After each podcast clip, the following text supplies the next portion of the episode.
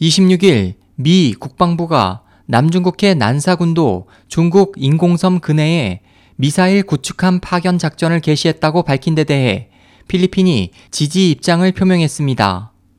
한 국방부 관리는 이날 로이터 통신에 해군 이지스 구축함 라센함이 남중국해 현지 시간으로 27일 오전 남중국해 난사 군도에 중국이 건설한 인공섬인 수비 환초 인근 해역으로 항해를 시작했다면서 수시간 내에 작전이 완료될 것이라고 밝혔습니다.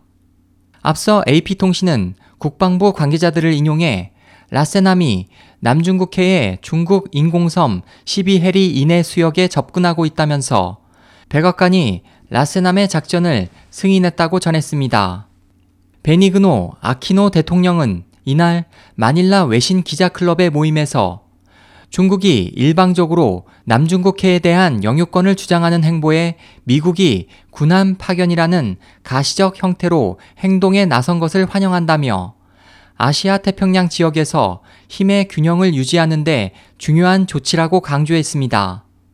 그는 또 중국은 주변국의 의견을 무시하고 일방적으로 남중국해에 최소 7개의 인공섬을 건설해 영유권 분쟁 마찰을 고조시켰다면서 이런 독단적 행동에 제동을 걸 수 있는 특단의 조치가 필요하다고 말했습니다.